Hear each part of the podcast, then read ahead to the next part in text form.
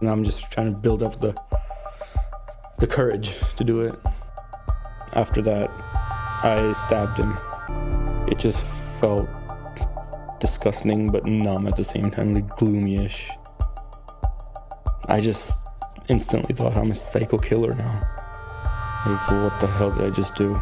That is a returned ISIS uh, uh, fighter who was uh, featured in a New York Times podcast called Caliphate.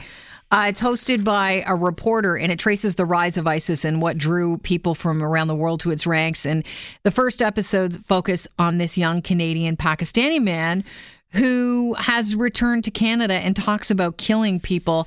It uh, this definitely caused quite a heated debate at Question Period Friday in Ottawa.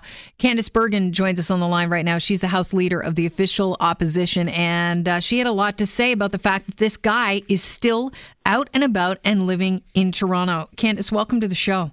Hi, Kelly. How did you first hear about the podcast? Well, um, I was in a question period on Thursday when my colleague James Bezan first raised uh, the issue. He had listened to the podcast that you just played, and he asked the question. I was actually at the funeral of my uh, my other colleague uh, Gord Brown. Uh, when I, uh, I got back Friday morning, and uh, the second one of the podcasts had been released, and it was where this this this ISIS terrorist described shooting somebody in the back of the head and, and a very detailed account of, uh, of how he did it and what he was thinking.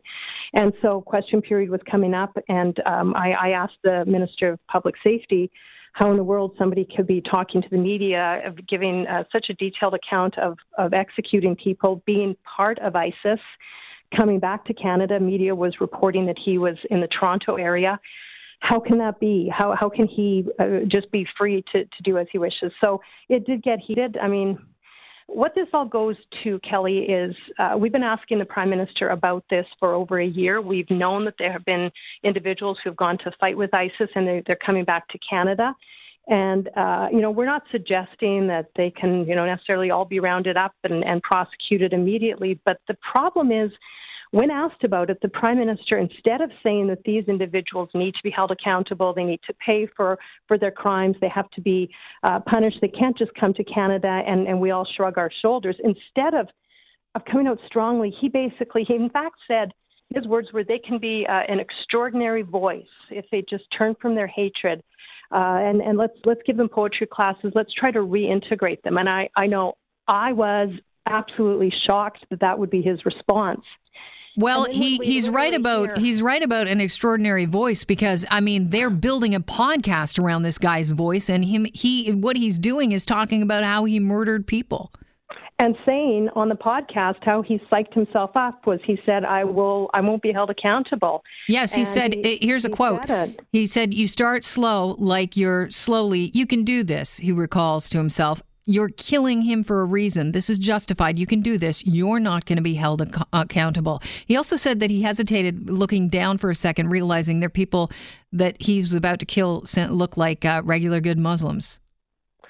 You know, to hear this and to hear that anybody would make any, any excuses for this person is is unbelievable. I, I think for most of us as we hear this. So we're still waiting for the prime minister to come out and say that no ISIS fighters coming back and terrorists won't be just reintegrated, but they're going to be held accountable. We have laws in place whereby they can be, and something needs to be done. I, I think there, um, most Canadians, no matter uh, what you think about rehabilitation, believe that people who participate in these kinds of activities should pay for their crimes. The uh, Minister of Public Safety uh, said this when you asked him about this on Friday at question period. Here's what he said. The last thing that would ensure the safety of Canadians is to have a play by play commentary on security operations on the floor of the House of Commons. That, in fact, would endanger the safety of Canadians and diminish the administration of justice, and we will not be conned by the abuse of the opposition. Wow, the abuse of the opposition. Yeah. What do you say to that? Yeah, yeah, we're we're we're abusive because we're asking them questions. We're the the thing James Bezan was called divisive by by Trudeau. Uh, instead of owning up to their bad judgment and the the terrible messages that the prime minister has been sending out on this, they're doubling down on it. And you know, the other thing that this guy in the New York uh, Times podcast talked about, he talked about how they've been trained. ISIS, uh, these terrorists have been trained to go back to their countries and to, in fact, one of the groups he was trained with went back and uh, and and committed the Paris attack. Uh, they were part of the Paris attack. So they're actually trained to go back to your home country, and uh, in some cases, you're, nothing's going to happen to you. And the government, the liberals, are just doing nothing about it. And and in fact, they're saying that somehow we're being divisive and that we're they're they're insulting us instead of uh, taking ownership and sending a strong signal that people like this should be prosecuted. They should be taken off the street. So, Candice, have you sat down and listened to all four episodes now? I haven't. No, okay. I haven't. I've I've listened to the uh, to the second the full second one, but I haven't listened to all of them yet. Because it would it's be very very difficult to listen to, frankly. and I bet. Uh, well, it would be very hard to hear, you know, a Canadian talking about that freely and not saying that they're they should be, you know, the whole idea of, you know, I'm not uh, going to be held accountable is uh, is one of the things that you yeah. are um, that that you're also very upset about, correct?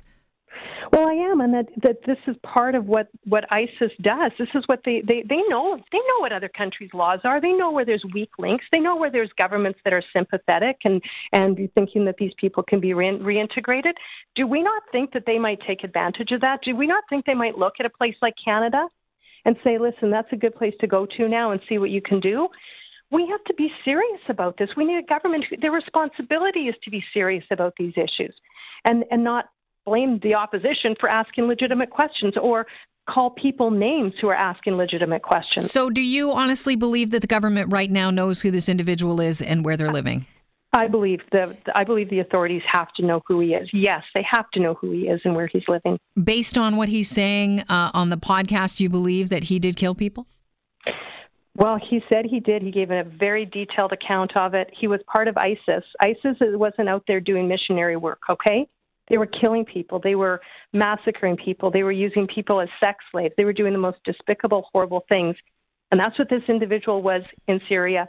That's who he was participating in. So it doesn't take a, rocket science nor a rocket investigator to know he was participating in activities with ISIS terrorists. Will you raise this in the House again? Well, we're we're back next week, and I think it's it's definitely going to come up again. And you're uh, concerned because how many of these returnees uh, do you estimate, your uh, government estimate, your opposition estimate are out there? Um, we've heard, and I think it's out there, that there are about 60 of them that are known. So that's quite a number. And you want to see that they are all um, accounted we wanna, for? I, I, what we want to see is I, I, really believe the RCMP and CSIS are doing their best. Mm-hmm. I want to see a prime minister who will stand up and say, in no uncertain terms, that these people should be held to account. These people should be prosecuted. Are you? I want him to back down on his. They're going to be reintegrated into society. Because you're looking at that as an invite. It is. It is an invite. It is. It is. Uh, don't worry. Just come on back. We're going to just shrug our shoulders and give you some poetry classes. And that's a terrible message to send to to these people. We don't want them here. Frankly, I don't want them here. I don't. I don't think. I don't know anybody who would want them coming back but they certainly shouldn't come back and think they have a safe haven. I appreciate your time today, Candice, and I'm sure we'll be checking in with you uh, in uh, in the near future to find out how things are going. Thanks, Kelly. I appreciate it. Thanks very much. Candice Bergen is House Leader of the official opposition, talking about that